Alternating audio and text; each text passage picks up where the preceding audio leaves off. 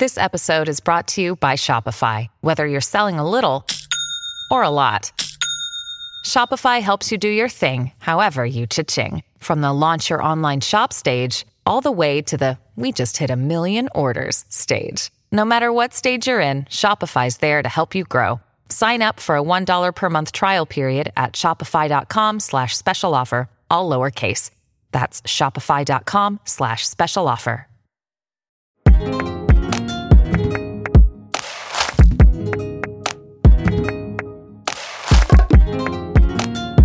Ciao, io sono Riccardo e questo è un nuovo appuntamento con Actually, il podcast che parla del cambiamento che sembra arrivare piano piano e poi travolgerci tutto d'un tratto.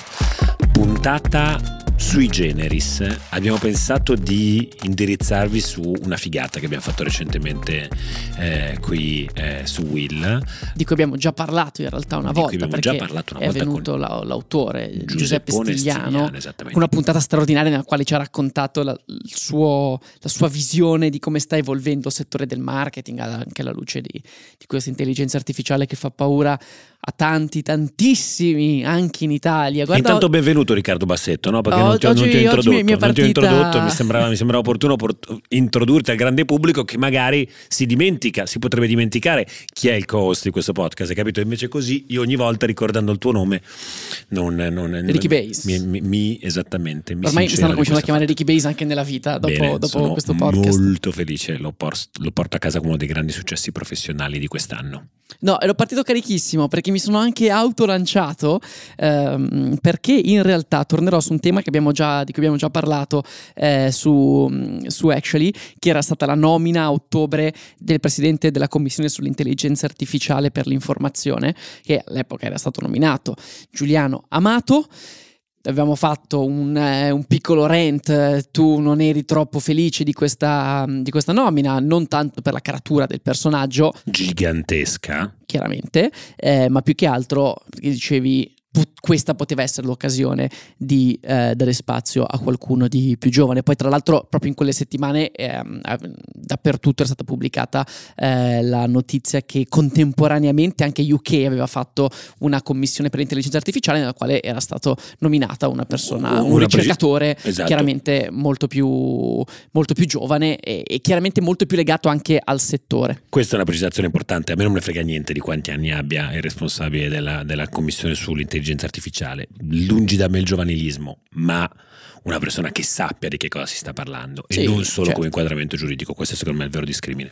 È successo, è successo perché eh, un paio di giorni fa c'è stata la conferenza di eh, Giorgio Meloni. All'interno della- di questa conferenza eh, Giorgio Meloni ha ulteriormente ehm, commentato eh, questa nomina. Già a ottobre aveva espresso delle irritazioni nei confronti di questa nomina. Ieri l'ha ulteriormente commentata, eh, non era del tutto concorde con questa nomina, per cui eh, Giuliano Amato ha deciso di dimettersi e eh, è stato nominato invece un'altra figura molto interessante, eh, padre Paolo Benanti, che da questo punto di vista invece ha molto più le mani in pasta nel, nel settore, perché è l'unico italiano ad essere stato eh, nominato tra i membri della New Artificial Intelligence Advisory Board delle Nazioni Unite, quindi sicuramente una persona che da questo punto di vista, un teologo, un grande studioso di intelligenza artificiale e quindi adesso questa commissione è stata, ehm, è stata affidata a lui. Mi, mi sembrava giusto fare questo aggiornamento. È giusto, è giusto, è giusto, è giusto. Devo dire, aspetto i- magari immeritati meme che arriveranno in giro per il mondo quando diranno che in Italia hanno nominato un prete a capo della Commissione sull'intelligenza artificiale, diciamo non proprio eh, una scelta vista dall'esterno molto secolarizzata, ecco, mettiamola così. Eh, prima di... sempre una per Beh, tutti. beh, beh, beh, beh, beh, beh, questo, questo venerdì sera eh, mi carica, ma, Ma non parliamo- c'è nulla che mi carichi Esatto. di più in questa fase storica dei container. Oh, Io la- sono un fan dei container perché sono nato a Genova dove si guardano questi container che si spostano costantemente, sempre speriamo Belin che ci portino qualche palanca, come si dice a Genova, con il commercio, eh, commercio che in assoluto è una delle cose secondo me più affascinanti interessanti eh, da, da- da osservare, di cui cercare di capire qualcosa cosa eh, nella vita. Eh, si è parlato tantissimo in questi anni di supply chain, ne avevamo parlato tantissimo, eravamo diventati esperti, esperte di questa materia nel corso eh, del Covid, perché avevamo visto che le grandi catene del valore così diffuse in giro per il mondo erano, erano segno di fragilità, avevamo capito quanto siamo interconnessi e quanto ci sono alcuni punti, quanti sono gli snodi cruciali, eh, diciamo le arterie principali, la direbbe così Guido Brera in un suo, in, in un suo black box attraverso cui scorre la circolazione eh, del sangue del nostro mondo, che è quella del commercio delle merci. Uno di questi è il canale di Suez, che è l'ultimo punto più stretto del Mar Rosso. Eh, sono giorni che non faccio altro che guardarmi questi dati eh, di Vessel Finder, che è un'app che potete utilizzare tutti quanti, che traccia tutti i, i vascelli che girano per il mondo e quant'altro, e vedere questa sorta di desertificazione che c'è stata eh, nel corso delle ultime settimane a fronte degli attacchi UTI eh, su, sulle, sulle, porta, sulle porta container. Nello specifico ribadisco, se dovete giocare con quel tool, perché tanta gente mi ha criticato, eh, eh, giocateci coscienti del fatto che si applica in questa fase, stanno tutti applicando eh, un filtro, cioè filtrate per le tratte che vanno, cioè per le navi che partono dall'Asia e che vanno verso l'Europa e gli Stati Uniti, che sono quelle che in questo momento rilevano eh, principalmente. Eh, che cosa succede? È uscito anche un bellissimo, uh, un bellissimo studio in questi giorni di Freightos, che è sempre un, un, think tank che si occupa di, di, di, queste, di queste cose qua, e dà dei numeri impressionanti di che cosa è successo da ottobre a gennaio.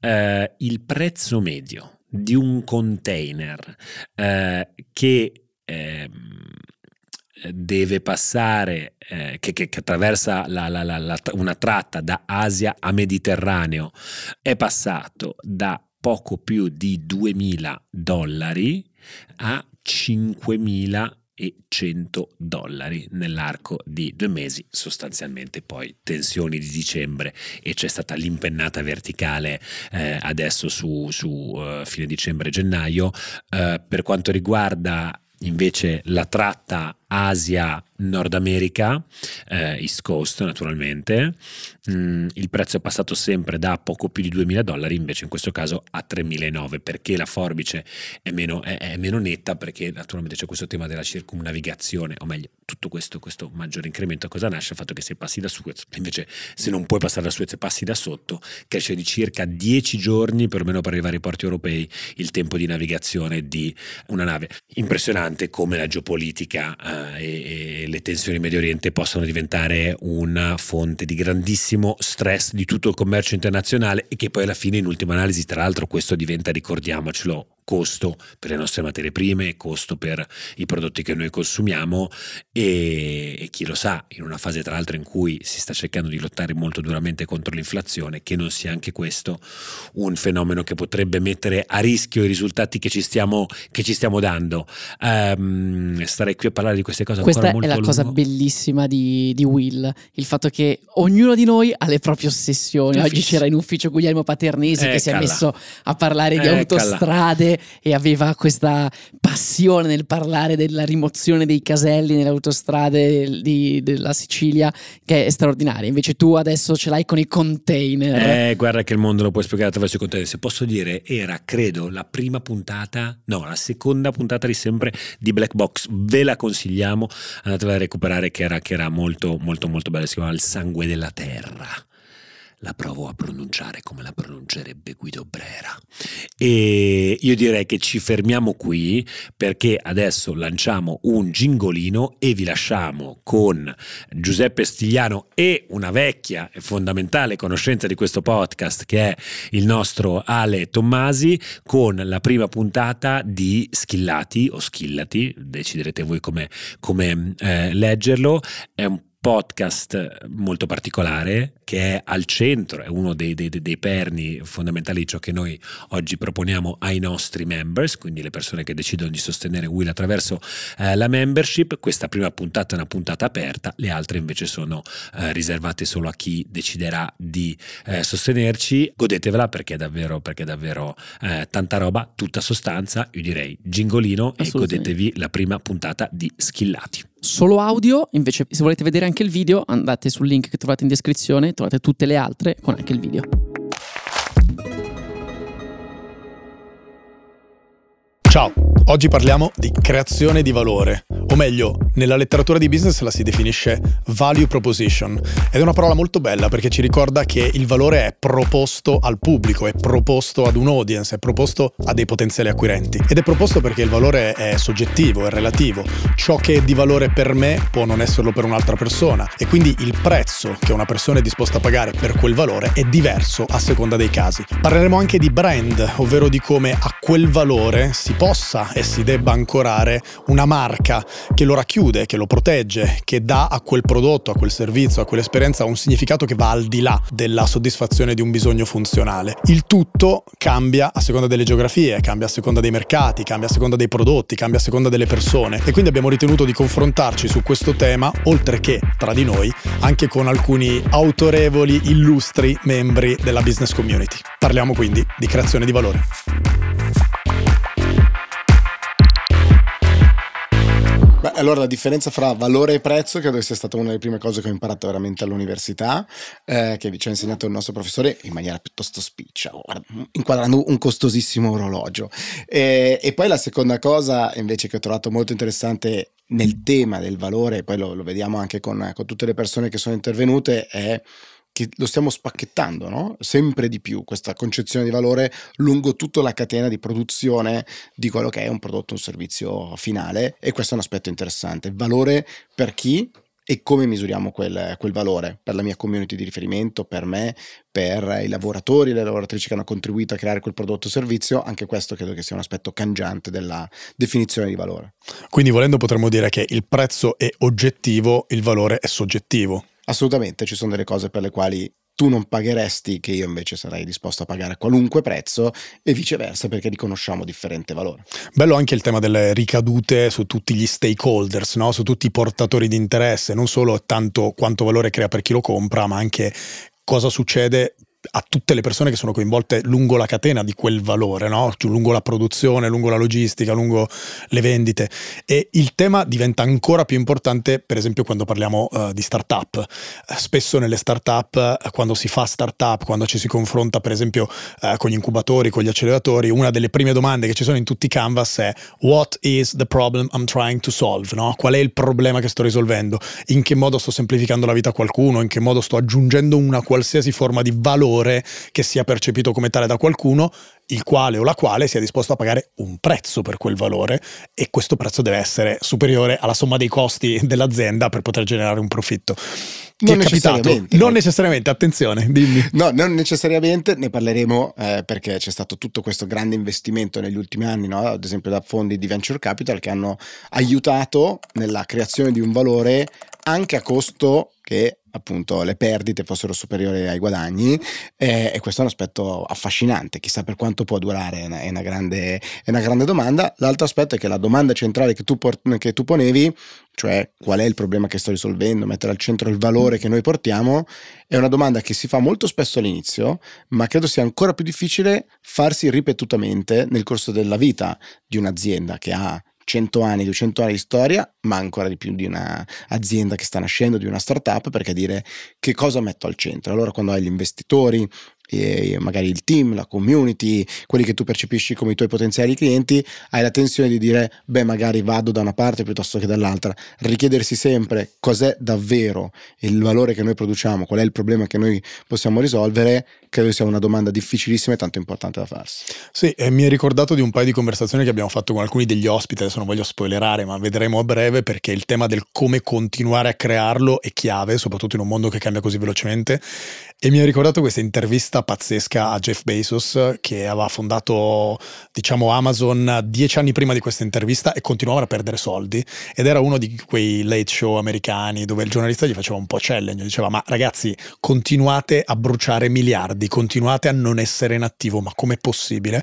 E Jeff Bezos, ridendo molto, spiega che in realtà è un tema di è tipico delle società come noi, stiamo reinvestendo tutto quello che guadagniamo e anche di più in questa mentalità che spesso viene definita winner takes it all, no? Cioè arriverà il momento in cui prenderemo tutto il mercato e cominceremo a disinvestire o ridurre gli investimenti e generare profitto. Come dicevi tu, non sappiamo quanto può durare. Io direi che forse è già finito, il 2023 ci sta già ricordando che se le società non sono in grado di produrre profitto cominciano a essere guardate in maniera un po' dubbia, quindi non lo so, forse è già finito?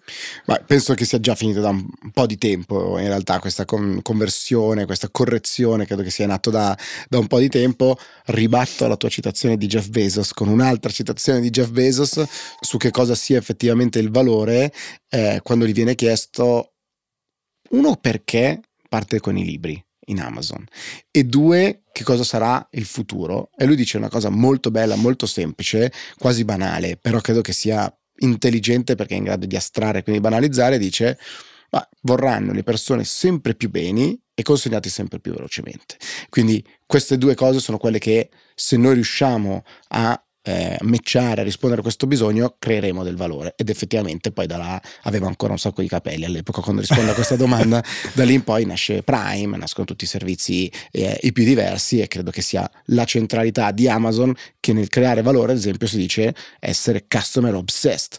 Tutti dicono customer centric, Amazon dice sono customer obsessed, quindi la mia creazione di valore è nella semplificare la vita del, dell'utente, cliente, nel trovare qualcosa Bello. online.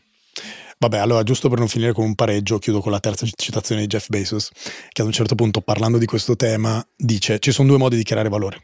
Uno è fai un inventario di quello che sa fare la tua azienda ed estendi linearmente da là. Due, ti focalizzi su quello che è rilevante per il consumatore e inferisci, quindi risali e decidi cosa ha senso fare. E se questo significa che devi sviluppare nuove competenze, assumere nuove persone, poco importa perché è così che si crea valore in un contesto che cambia così velocemente. E questo secondo me è un grande, grande insegnamento perché troppo spesso siamo stati abituati a pensare alle aziende che nascono con, solo con il gut feeling di un imprenditore, con una grande idea, mentre invece qualcuno ci dice attenzione che possono nascere anche a valle le idee. Ed è un grande tema che discutiamo molto anche nella puntata dedicata al marketing con, con alcuni dei nostri ospiti.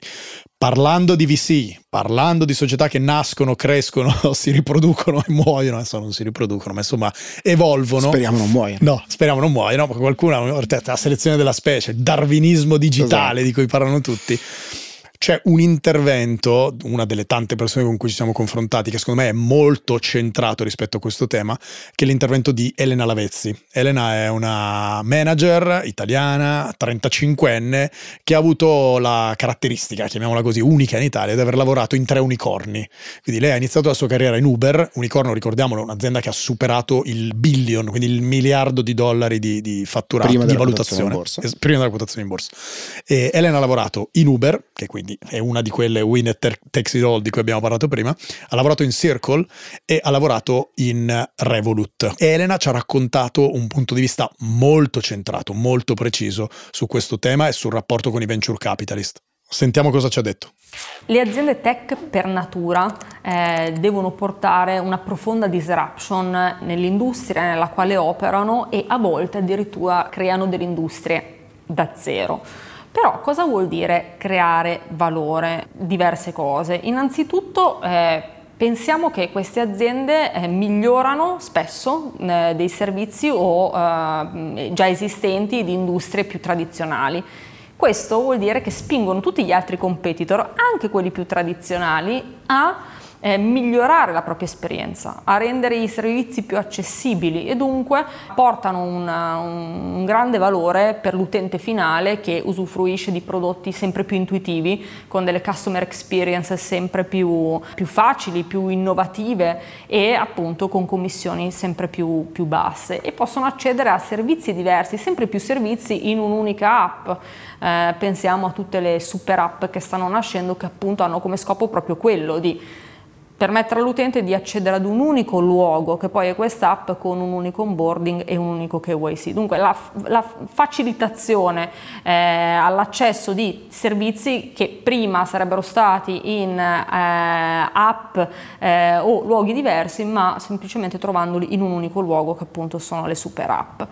Poi pensiamo ad esempio alla creazione dei posti di lavoro, eh, pensiamo ad esempio ai mercati emergenti, ma non solo, in cui queste realtà creano da zero un nuovo modello di business e permettono a persone eh, di lavorare, magari persone locali che non hanno magari avuto possibilità di viaggiare tanto nella loro vita, di lavorare con profili internazionali, diventando a loro volta dei profili internazionali, eh, con persone che eh, sono sedute in Silicon Valley, a Tokyo, eh, in Messico eh, oppure in Francia, eh, poterlo fare da casa loro e poter poi eh, crescere a livello professionale e avere opportunità appunto ovunque nel mondo eh, grazie a questa, a questa, esperienza. Dunque, creazione di posti di lavoro, posti eh, dove di, l'ambiente di lavoro è un ambiente giovane, flessibile, eh, proiettato verso il futuro. Dunque trovo che sia un'immensa creazione di, di valore. E poi infine pensiamo a eh, il fatto che tendenzialmente nelle start-up o nelle scale-up i dipendenti, dunque non solo i fondatori e gli investitori, ma tutti i dipendenti sono shareholder dell'azienda. Molti di questi, come sappiamo, diventano poi a loro volta dei founder e di conseguenza continuano ad investire in quel mercato, continuano ad assumere risorse eh, e continuano eh, diciamo, a generare valore a loro volta. Eh, sappiamo che ci sono tante cosiddette eh, founders factory, dunque aziende di grandissimo successo tecnologico che poi hanno dato vita a tantissimi founder che fatta quell'esperienza hanno avuto la, il guizzo imprenditoriale di eh, lanciare il loro progetto. Trovo che in mercati come il nostro, ad esempio il mercato europeo, certe tecnologie certo portano una profonda disruption, ma pensiamo ai mercati emergenti eh, i posti diciamo, più, più, remoti o più lontani da noi in cui eh, grazie a un'app come Uber eh, le donne possono in totale sicurezza uscire la sera e avere una vita sociale eh, spostandosi in sicurezza all'interno delle loro città dove il servizio eh, appunto eh, garantisce un certo standard eh, di, di, sicurezza. Oppure eh, pensiamo alla possibilità di aprire eh, un conto corrente in pochi minuti in mercati come ad esempio l'Africa in cui tanti, milioni di persone fino al momento prima non potevano eh, avere un conto corrente oppure accedere a un certo tipo di commissioni agevolate eh, e dunque essere diciamo, nel pieno controllo delle loro finanze e diventare appunto indipendenti finanziariamente e poi eh, questo ovviamente ha impatto nel, nella emancipazione, nella gestione di tutta la loro, tutta la loro vita.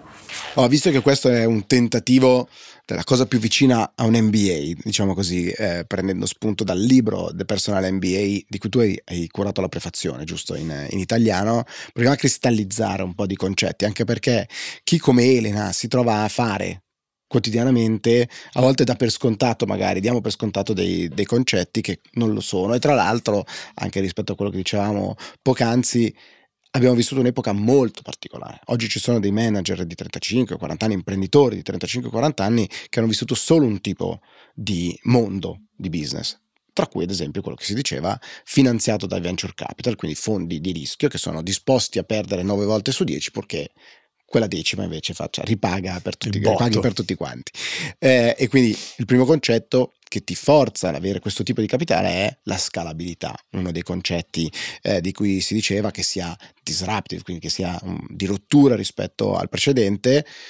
Non è necessariamente che tutti i business possono essere scalabili o devono essere scalabili, qualcuno lo è, qualcuno non lo è. La tecnologia abilitante è stata determinante per questo concetto di scalabilità. Prima tu facevi la tua industria, poi se eri bravo andavi anche all'estero cercando di ottimizzare i costi. Oggi eh, quello che eh, Jeremy Rifkin chiama zero marginal cost economy, no? quindi io ho una piattaforma e a quel punto una volta che l'ho popolata la popolazione di un utente in più non ha un costo eh, ulteriore, quindi quello è tutto, è tutto guadagno. Pensiamo a generare il mio video su YouTube eh, per, per, dirne una. No? Questo concetto della scalabilità è straordinario, però a volte io mi sono trovato a dirmi, e io cosa sono? Se non sono scalabile non creo valore? Credo di sì.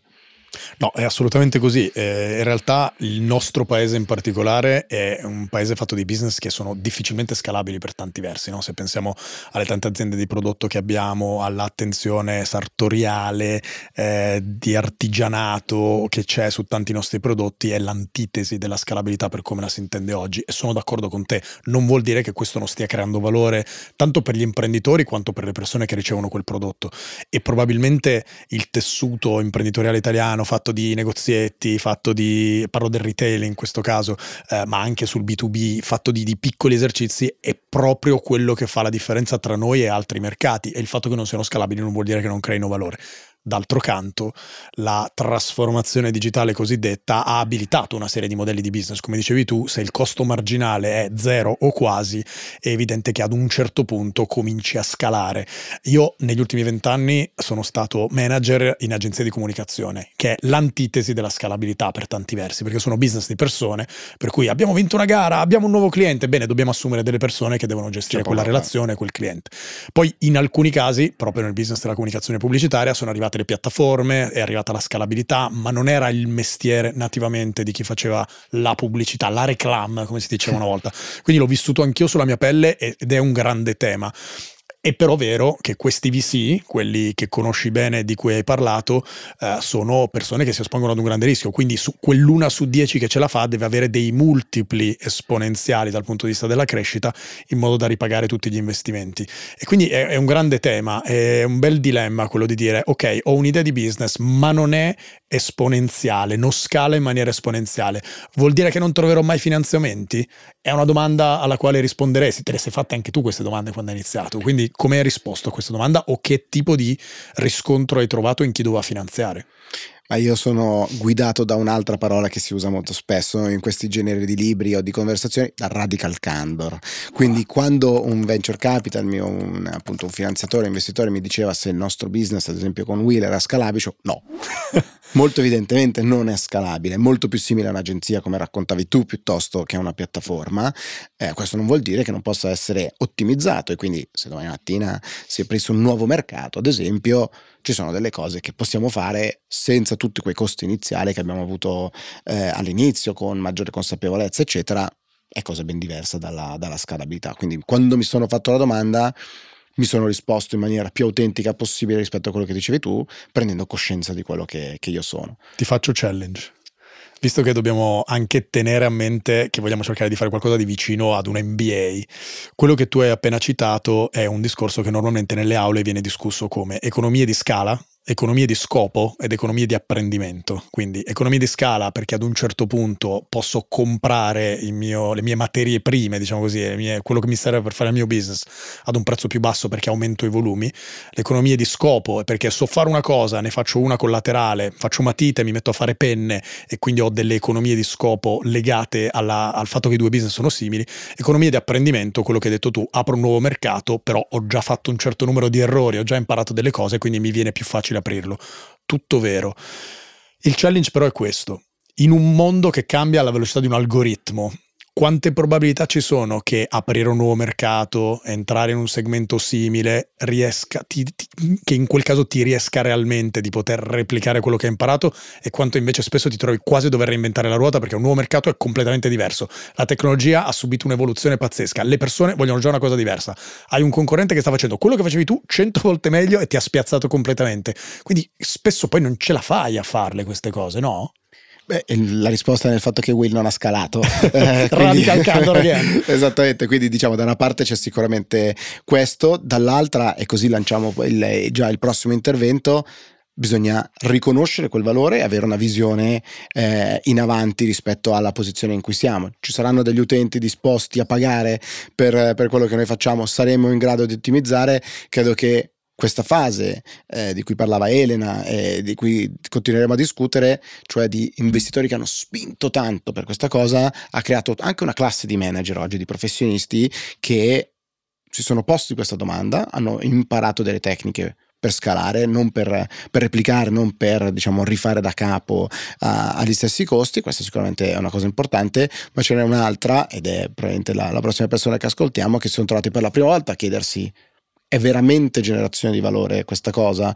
Posso portarla a casa e farla mia? E anche questa è una domanda molto difficile a cui rispondere quando è la prima volta che viene fatto ehm, che si prova a rispondere a un problema, a una necessità e questo sì, credo che sia interessante. Sì, anche perché uno degli effetti collaterali di questa tecnologia sempre più pervasiva, sempre più accessibile, sempre più democratica, spesso si dice, no? perché le barriere all'ingresso sono sempre più basse e che ad un certo punto qualcuno può fare quello che fai tu come te o meglio di te in poco tempo, quindi ti trovi un contesto competitivo molto più affollato, quindi la domanda sto veramente generando valore passa anche dal come mi distinguo dagli altri se la domanda è l'offerta, o meglio se la domanda non riconosce all'offerta quella proposta di valore come unica, come diversa dal resto. E la risposta tipicamente è mi serve un brand, mi serve una marca che svolga lo stesso lavoro che svolgevano quelle botteghe e i bottegai di cui prima. No? Prima tu andavi nella bottega di fiducia e qualunque cosa ti propinasse il bottegaio ti fidavi perché era la tua bottega di fiducia. Se questa cosa la fai scalare, ritorniamo a quella parola di prima, il bottegaio il ruolo del bottegaio lo svolge un brand, quindi una marca che demarca un territorio, si chiama così per quello, e quindi va a includere tutta una serie di prodotti per cui dici, vabbè, se è di quel brand lì, allora sarà di qualità, allora mi fido, che è lo stesso ragionamento che facevamo con il bottegaio. E quindi l'importanza del brand nel contenere, difendere, valorizzare la proposta di valore è quello di cui ci ha parlato Matteo Sarzana, di cui sentiamo uh, adesso un intervento. Matteo, lo ricordiamo, ha iniziato la sua carriera nel mondo della pubblicità, quindi è stato manager in Young Rabicam, una delle agenzie di pubblicità storiche del gruppo WPP. All'interno di Young Rabicam ha fondato la sede italiana di VML, che era la, la società digital all'epoca, quindi è cresciuto in pieno boom di digitale. Poi è andato a lavorare in una piattaforma di crowdfunding outsourcing di creativi che si chiamava Zup all'epoca all'interno di H-Farm e poi è ritornato a Milano ad aprire la sede italiana di Deliveroo che tutti conosciamo. Sentiamo Matteo. La value creation di Deliveroo io non l'ho scoperta subito. Quando ho incontrato Will e mi ha proposto di, di aprire Deliveroo in Italia, devo dire la più sincera verità, ero estremamente scettico del fatto che le persone in Italia, i consumatori in Italia avrebbero mai ordinato cibo a domicilio mi sono dovuto ricredere a novembre del 2015. Noi avevamo aperto il servizio da più o meno un mese, eravamo, avevamo consegnato il primo ordine il 15 ottobre 2015 da un'hamburgeria sui Navigli e a novembre eh, lanciamo per la prima volta il delivery da Rosso Pomodoro, catena italiana ma che aveva avuto la fortuna di essere stato uno dei primi tre ristoranti che avevano iniziato a lavorare con Deliveroo a Londra tre anni prima. E noi avevamo già tante pizzerie su Deliveroo, tante pizzerie di qualità buone, e, e, mi chiedevo quale sarebbe stato il valore aggiunto. Mi ricordo quella domenica, quella domenica gli ordini raddoppiarono e lì ho capito quale sarebbe stata la vera differenza del servizio. Ovvero che le persone non è che non volessero ordinare cibo a domicilio, volevano ordinare cibo a domicilio dai ristoranti che conoscevano. All'epoca Rosso Pomodoro era diciamo, all'apice del suo, del suo successo. E questo mi ha dato la misura di quanto ci fosse un covalore che era generato da una parte dal servizio che noi offrivamo, ma che non poteva in nessun modo prescindere dal valore dei brand che mettevamo in piattaforma.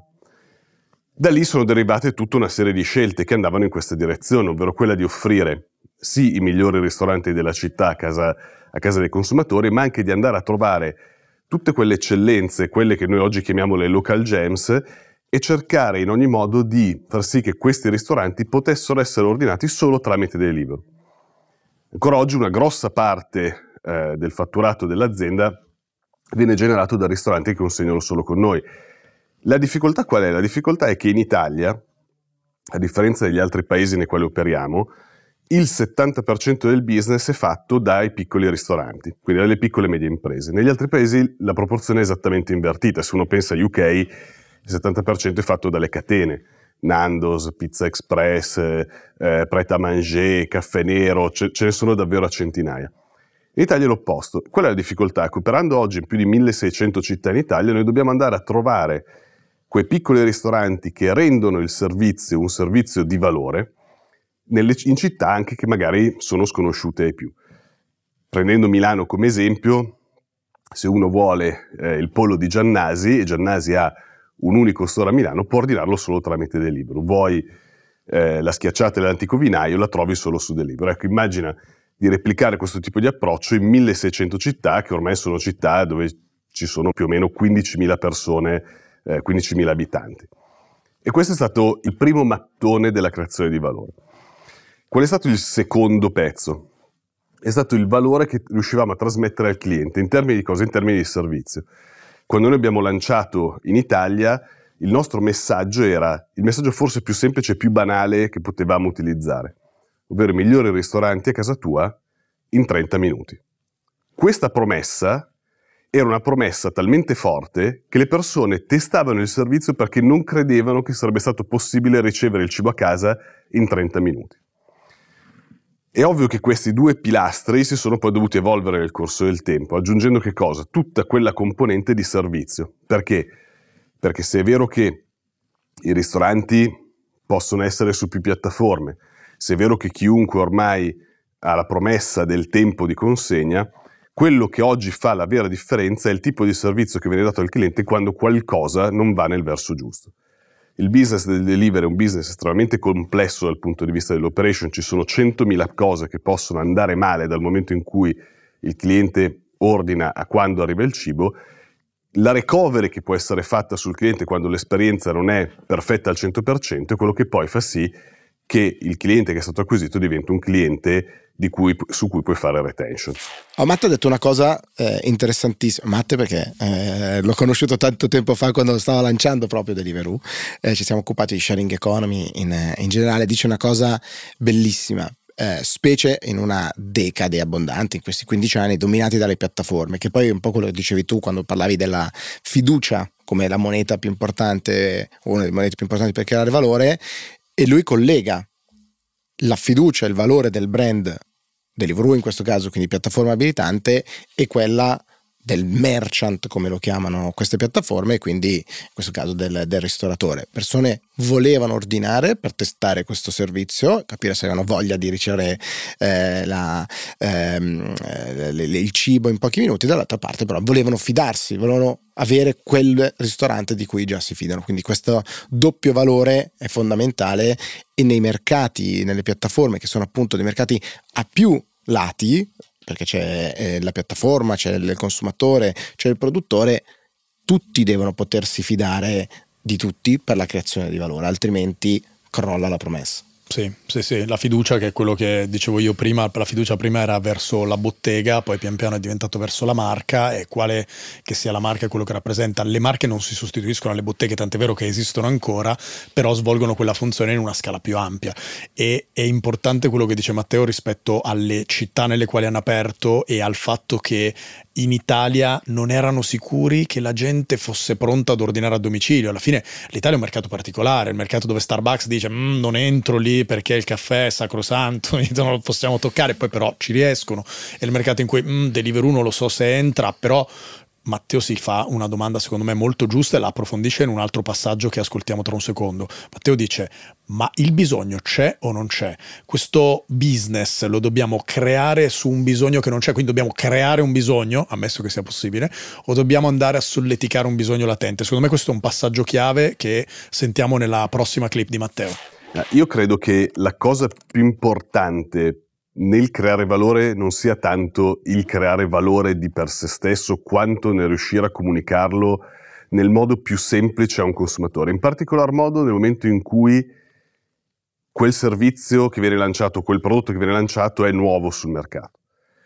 Per questo prima facevo l'esempio della campagna che abbiamo utilizzato per lanciare il servizio a Milano. Non era una campagna che avrebbe mai vinto uno dei premi eh, di Cannes, tanto celebrati quando lavoravo in agenzia, ma dava un messaggio estremamente semplice estremamente semplice che chiunque poteva comprendere e di cui poteva capire qual era il valore che veniva portato. Perché? Perché la disruption che noi portavamo all'interno dell'industria era quella di passare da un mondo dove io ordino e non so quando mi arriva il cibo a un mondo dove io ti prometto che c'è un tempo entro il quale ti consegno e tu puoi addirittura tenere traccia di dov'è il rider che ti sta consegnando. Questo stesso valore poteva essere comunicato in tantissimi modi. Noi abbiamo scelto il modo più semplice e immediato per, per parlare ai nostri consumatori.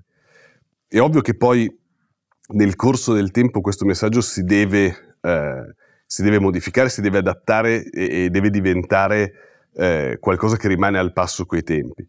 L'altro aspetto fondamentale nella creazione del valore è quello di comprendere qual è il reale di- punto di differenza che fa sì che il potenziale consumatore ordini. Non è che prima di Deliveroo non esistessero servizi di consegna cibo, di cibo a domicilio, semplicemente non, non, avevano un prodotto, in questo caso per noi il prodotto è la consegna ma anche i ristoranti da cui viene effettuata la consegna, che erano quelli appetibili per il consumatore. Allora guardando al mercato uno potrebbe, avrebbe potuto dire in Italia non c'è, eh, non c'è bisogno di cibo a domicilio, in realtà c'era bisogno ma non c'era il servizio giusto e noi questo l'abbiamo visto quando abbiamo cominciato a lanciare le città più piccole, nessuno ci credeva. Noi dal 2018 abbiamo cominciato un piano di espansione importantissimo, siamo passati da 24 a 1600 città in, eh, in 5 anni e non è che le persone delle piccole città non volevano ordinare, semplicemente non c'era un servizio che gli permetteva di farlo. Quindi è, è, è, lì la difficoltà nel capire quanto sia il mercato non essere pronto oppure se il mercato è pronto ma non esiste un servizio in grado di soddisfare le esigenze. Questa è la domanda principale che uno si dovrebbe, si dovrebbe porre.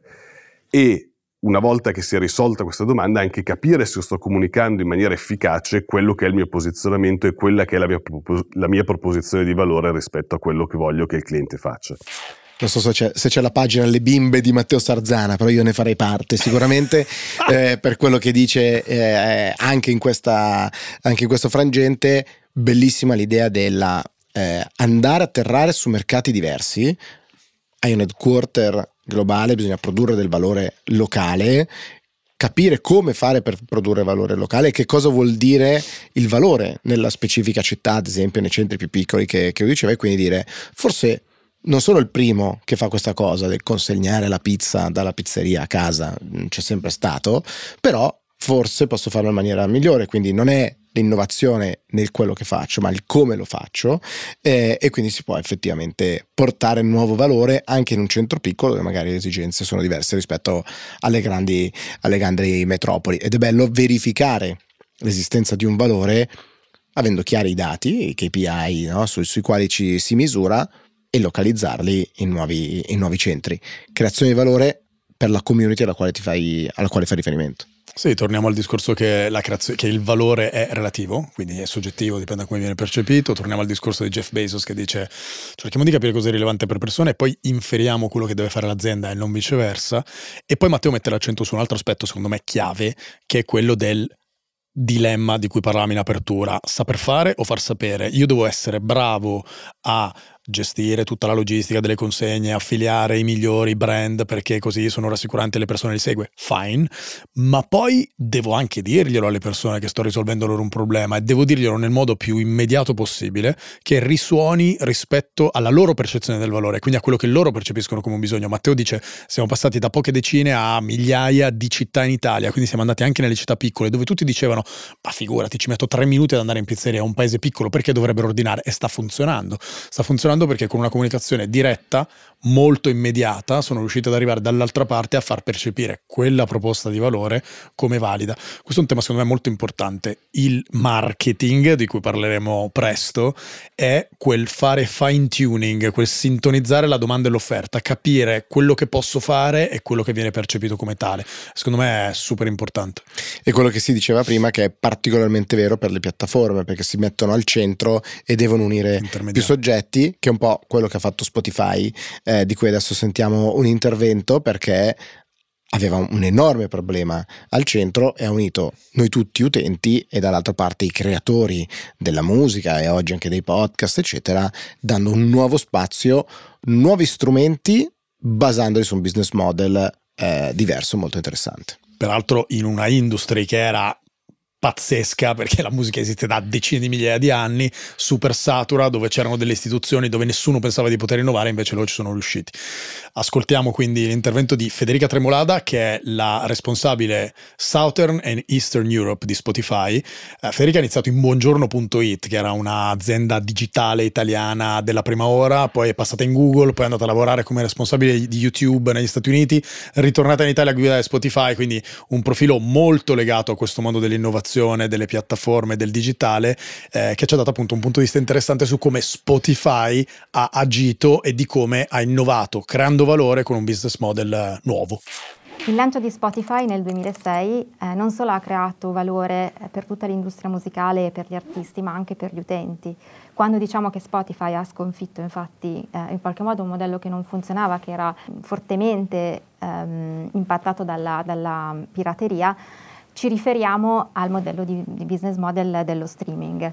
Quindi da un momento all'altro le persone si sono trovate un intero catalogo di musica all'interno diciamo, della, eh, delle proprie tasche, eh, una modalità di ascolto che potesse essere in movimento, ubiquita, eh, ovunque diciamo, l'utente lo, lo, desiderasse e anche con un business model che fosse sostenibile. Cioè con 9,99 euro al mese era possibile accedere per la prima volta ad un intero catalogo musicale solamente con un clic, mentre prima ovviamente l'unico modo era scaricare una musica attraverso iTunes oppure acquistare un CD. Questo ha facilitato enormemente l'accesso, cioè è stata una porta intera eh, sull'intero mondo eh, musicale che prima non era disponibile. È interessante quello che dice Federica, straordinario. Per i più giovani magari oggi è naturale usare una piattaforma come Spotify, chi eh, come noi mi metto nella tua generazione, ci mettiamo tutti insieme, siamo cresciuti che a un certo punto c'erano delle piattaforme illegali per, io non l'ho mai fatto, ma un mio amico mi ha detto che lui lo faceva e trovavi le canzoni, i film in, uh, non in streaming, ma si poteva scaricare, quindi scaricavi eh, quella, quella canzone, quel film che volevi e questo ha ucciso la musica perché non c'era un business model vero là sotto, c'era una tecnologia che però abilitava un comportamento e a quel punto il valore non veniva remunerato, si generava del valore, la musica un valore sentimentale, io mi diverto, eh, condivido con il mio ragazzo, la mia ragazza il CD, la cosa eccetera, però non, non c'era poi una formula di monetizzazione. Oggi ehm, quello che fa Spotify è aver trovato un suo modello di business che mette insieme e crea del valore per tutti, l'utente è disposto a pagare un abbonamento, il, um, il creatore della musica è disposto a stare sulla piattaforma, a cambiare il modo in cui fa le cose per generare il valore. Bisogna stare attenti forse a, dire, a distinguere fra il business model, fra il comportamento che viene, che viene utilizzato, quindi quello di avere un iPhone, un supporto, un device che ci permette eh, l- l- l'ascolto e poi effettivamente la creazione del valore. Qua la creazione del valore ad esempio è gigantesca secondo me perché è quella di risolvere un problema come eh, ci ricordavi tu all'inizio enorme, soprattutto per il creatore, cioè il eh, come fare per raggiungere tantissime persone salvaguardando in questo caso il mio copyright, quindi eh, la valorizzazione mie, della mia opera dell'ingegno. Sì, questo è uno di quei casi in cui il business di piattaforma di cui parlavi tu e quindi il mettere in contatto la domanda e l'offerta, ponendosi in mezzo, rassicurando tutti perché c'è un brand riconoscibile che fa da garante eh, di questo valore di scambio fra le parti con la massima trasparenza possibile, ha anche tutelato le parti e sicuramente poi c'è una tecnologia abilitante che ti consente di fruire questa musica in streaming in qualsiasi momento, quindi sono tutta una serie di cose che sono andate in parallelo, perché se la connettività non avesse consentito di, di ascoltare la musica in tutti i posti, non avrebbe funzionato, eh, peraltro loro hanno consentito anche alle persone con un unico abbonamento di beneficiare più di una persona dello stesso abbonamento, quindi di, di cogliere, raccogliere eh, quel valore eh, in maniera anche condivisa. Quindi assolutamente interessante. Lei tocca anche dei temi che hanno a che fare proprio con il modello di business, come ci ricordavi, che sono temi che discuteremo approfonditamente nella, nell'episodio dedicato ai modelli di business e di pricing, quindi non centriamo troppo adesso, eh, però secondo me era molto importante capire come opera Spotify proprio perché è andata a fare disruption in un settore che era completamente stazionario, peraltro era anche malato come ci hai ricordato tu e come ci ha ricordato lei. E fammi aggiungere una cosa forse sulla creazione del valore eh, e anche la creazione del valore la creazione ad esempio di una relazione fra me e il creatore, fra me e il musicista, l'artista, eccetera. È una creazione di valore il fatto che io posso conoscere e domani mattina viene monetizzato, sono disposto a pagare un prezzo per un live, per un concerto, per che ne so, qualunque altro eh, prodotto, servizio, momento, esperienza che quell'artista potrebbe decidere di monetizzare, di offrire. No? E questo è la generazione di un, di un valore, la creazione di un valore che poi magari a una, un momento di monetizzazione successivo. E questo era il sogno di internet, dei pionieri di internet della prima ora, no? mettere tutti in contatto con tutti, disintermediare, ridurre il potere delle elite. Poi a volte ha creato nuove elite e quindi nuovi centri di potere, ma insomma è un discorso molto ampio che faremo in un altro podcast. Posso dire, c'è un po' di fighettismo nel mondo delle start-up perché è tutto sempre molto colorato. Adesso è un po' finita la fase delle felpe col cappuccio, però eh, perché è arrivata l'Ice Coast, sono arrivati i soldi. Infatti tu c'è la finanza. camicia oggi. Oggi c'ho la camicia, eh, dopo mi rimetto la mia maglietta d'ordinanza. Ehm, però secondo me è molto bello provare a rivedere anche quello che abbiamo appena discusso, abbiamo ascoltato, anche da business che esistono da un sacco di tempo, da aziende che esistono da un sacco di tempo e la sfida è come continuare a creare valore e che cosa vuol dire oggi eh, valore no? per i nostri potenziali clienti che cambiano. Eh, ti faccio un esempio, per Will che ha solo tre anni di vita, la domanda oggi è i nostri utenti hanno tre anni in più, magari hanno delle esigenze diverse, tre anni in una fase tra 25 e 35 anni ti cambiano tante cose probabilmente, no? quindi la tua vita cambia. E allora qual è la value proposition da dare? Immagino questa cosa su, una su un'azienda che ha 100 e passa anni di, di storia in un mondo che cambia radicalmente, qualcuno eh, ad esempio non ha più voglia magari di acquistare, ma vuole semplicemente prendere in prestito, che era la sharing economy di cui abbiamo eh, accennato prima, anche quello è valore, il valore viene dato all'esperienza, al eh, poter avere a disposizione piuttosto che al possesso e alla proprietà di dire ho qualcosa di mio. Eh, e allora cambia la rumba. Sì, cambia completamente. Fai conto, tu hai, hai, parlato di un business che ha tre anni di vita, eh, il business di cui io sono amministratore delegato ne ha 25 e eh, nelle sue foundations ha sempre lavorato con la moda. Ora, tu pensa alla moda, la moda, la definizione più bella che io conosco di moda è stata data eh, da Dalì, che dice la moda è ciò che passa di moda.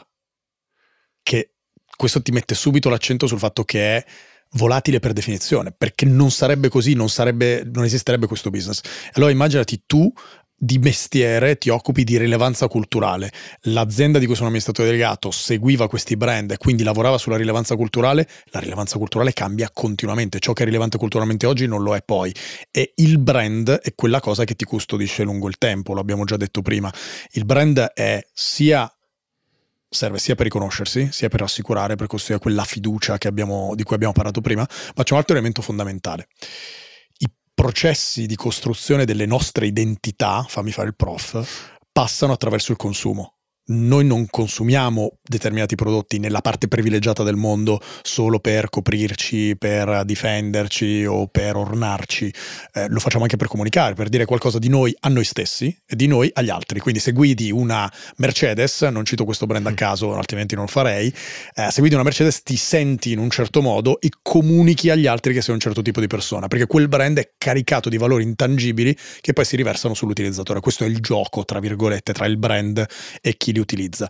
Ecco, la marca può svolgere questo ruolo di custode nel tempo, ma la difficoltà è la value proposition. Tu puoi avere un brand che ambisce a essere culturalmente rilevante generazione dopo generazione, ma la value proposition agganciata a quel brand riesce a rimanere attuale. Questo è un grandissimo tema e quindi abbiamo scelto di parlarne ed ecco, spoileriamo, Mercedes con l'amministratore delegato e presidente Italia di Mercedes che ci racconta di come un brand con decine, centinaia di anni di storia possa mantenersi attuale generazione dopo generazione e però debba rinvigorire costantemente quella value proposition eh, per i clienti in tutti i mercati. Ascoltiamolo.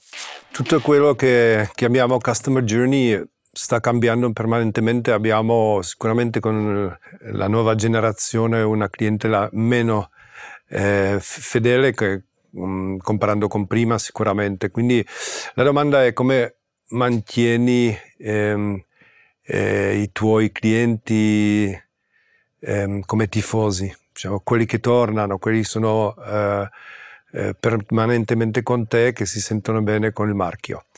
Ehm, io penso che il nostro cambiamento verso la strategia lusso stiamo andando giusto ver- verso questa direzione, perché sì, se vedi, se torniamo all'esempio del, della fashion, eh, tanta gente ehm, diciamo, è molto, molto tifosa di uno o due marchi, ma, ma, non sono tanti. Ma perché? Perché si sentono bene per quel, quel marchio, si sentono bene perché la, la rappresenta bene, piace la qualità, si, si, vistono quello, con quello che si sentono, diciamo, anche una versione migliore di sé. Penso che lì possiamo fare, fare parallelamente la, la, la parallela con, con delle macchine certamente eh, la, la, forma di digitale di comunicare con loro, certamente l'assistenza, il servizio, tutto quello che eh, la velocità che ancora non conosciamo con delle macchine sarà fondamentale. Oggi stiamo parlando piuttosto dei, dei, dei ritardi, dei delivery delle macchine, però eh, anche lì nel futuro eh, pensiamo che ci sarà importanza su quello. Quindi lusso è sempre funziona quando sei lusso 360 gradi. Eh, e lì pensiamo che quando diventi così simpatico, lì possiamo aggiungere quelli, tutti gli elementi ESG, quindi la, come ti comporti con, la, con, eh, con, l'ambiente, con il tuo dipendente, con, uh, con, la città dove vivi, dove sei corporate citizen eh, perfetto, quindi tutto tutto questo entra nella valutazione dei clienti comprando una macchina, non è solo più motore o motore elettrico o la digitalizzazione, piuttosto come si sentono col marchio. E lì eh, stiamo facendo grandi investimenti, si vede oggi la pubblicità che stiamo facendo e va tutto su image del, del marchio. Se penso che quando stiamo parlando del sourcing per le materie prime del, del, um, per le batterie, um, stiamo guardando benissimo, abbiamo uh, firmato un accordo che si chiama IRMA che um, c'è sostenibilità anche su quello se lavorano i bambini, eh, se c'è una esplotazione dei collaboratori. Eh, allo stesso tempo l'altro elemento, forse la gente non sa, oggi già possiamo riciclare o riutilizzare il 96% delle batterie. Quindi, eh, come ho detto prima, 360 gradi ti fa diventare più simpatico, più approcciabile eh, per, per i tuoi clienti e, e pensiamo che eh, lì poi hai due effetti. Eh, a, il tuo prodotto diventa molto più interessante ehm, perché il cliente nostro, il nostro tifoso, diciamo, si vuole vedere con col tuo marchio, ma anche allo stesso tempo ehm, puoi, puoi fare anche più soldi perché certamente arrivi a un, un, prezzo che come nella moda forse a, a volte non è, raz, è, razionale, c'è una certa irrazionalità del lusso, quindi c'è un punto di vista economico eh, e un punto di vista diciamo della eh, fidelizzazione della tua clientela, eh, questo sarà sicuramente strategia che eh, sarà importante. Ha detto tantissime cose ovviamente molto importanti, ce n'è una più di tutte che mi ha colpito, che mi ha toccato perché l'ho vissuta nella, nell'esperienza in, in, Airbnb, ad esempio, cioè il racconto e la creazione del valore dell'azienda lontano da quello che poi è la, il servizio che l'azienda fa. Cioè Airbnb, ad esempio, ha creato il proprio valore sempre più, ha fatto crescere il proprio valore anche con una comunicazione che era culturale, anzitutto. Ehm, Airbnb ha speso quantità di soldi incredibili, ad esempio pubblicità durante il Super Bowl, che tu mi insegni è uno dei momenti più costosi. Il, più il costoso. momento più costoso.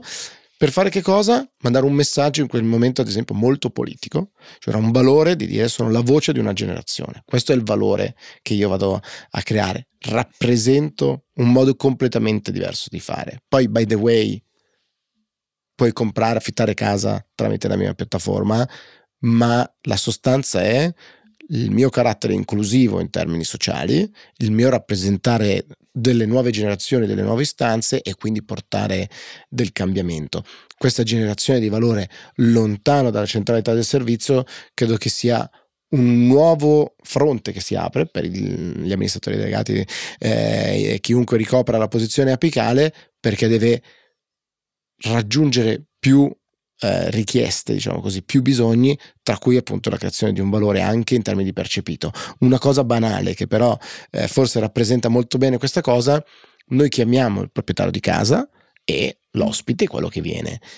Ma quando usi poi la piattaforma di Airbnb, il guest è l'host, ma sono sempre eh, chi visita il proprietario di casa, ma la generazione di quel valore, la creazione del valore è anche il sentirsi parte di una community e quindi in questa community ci, ci chiamiamo in una maniera diversa credo che sia poi anche l'oggetto di quello che eh, ci raccontiamo nella prossima puntata, no? anche la proposizione valoriale come il marketing. Assolutamente sì, la prossima puntata è dedicata a, al marketing e quello che hai detto è tanto più potente, tanto più rilevante quanto più il prodotto o servizio che proponi è a rischio di essere una commodity, quindi è copiabile da altri. Allora è lì che devi andare a elevare il brand, devi proporre un sistema dentro cui le persone si riconoscono, al punto che il prodotto, il servizio o l'esperienza che vendi diventa il souvenir del brand, è quasi l'esperienza di marca, è quello che vuoi vivere, è quello che scegli di vivere e poi il prodotto è un souvenir. Apple è maestra in questo, no? scegli i prodotti Apple, non sai neanche più perché, perché a livello di funzionalità non è quello il tema, ma perché vuoi fare parte di quel mondo possibile proposto da quel brand. È interessante perché libro alla mano, quindi fammi fare l'accademico nerd fino in fondo, abbiamo toccato tutti i punti che ci sono nel primo capitolo che è dedicato proprio alla value creation, no? per cui lui parla del fatto che il valore deve essere percepito come tale, che deve essere economicamente sostenibile, cioè ci deve essere qualcuno che è disposto a pagarlo, e parla del fatto che c'è una componente umana, cioè che ci sono dei valori core che sono degli esseri umani che devono essere soddisfatti e poi intorno ci puoi costruire eh, gli elementi più, più pratici, più concreti. Parla del fatto che il brand e il prodotto possono attribuirti uno status, no? quello che dicevamo del brand che ti consente di dire qualcosa di te a te stesso e di te agli altri, quindi di comunicare ben al di là uh, del, dire, del benefit funzionale legato legato al prodotto e eh, parla anche di come la concorrenza possa andare a incidere su quello che è il benefit oggettivo, ma più difficilmente, pos- difficilmente possa andare a intaccare quel brand che tipicamente è una storia lunga che si consolida anno dopo anno esperienza dopo esperienza. Abbiamo toccato tutti questi temi, quindi abbiamo fatto il nostro lavoro. Check. Lo abbiamo fatto, esatto, check. Lo abbiamo fatto anche portando dei punti di vista interessanti. Abbiamo parlato di industrie completamente, completamente, diverse. Alcune industrie erano consolidate, ma con un modello di business disruptive, come si dice oggi, sono state ribaltate. Altre industrie erano consolidate, come nel caso della mobilità, ma eh, si stanno ponendo delle domande. Cosa facciamo? Cambia tutto, l'elettrico, cambieranno i modelli di business. Eh, ne abbiamo parlato immaginando addirittura l'evoluzione di un business non italiano in un settore come l'alimentazione, il cibo, la cucina, che per l'Italia sono un mostro sacro e anche in quel caso si è riuscito a portare innovazione, quindi direi abbiamo checks uh, su tutti i box, direi che per oggi va bene così. Assolutamente, direi. prossima sfida? Prossima sfida è il marketing, quindi sai che vieni in casa mia, quindi ne Entro in punta di piedi. Alla prossima. Ciao.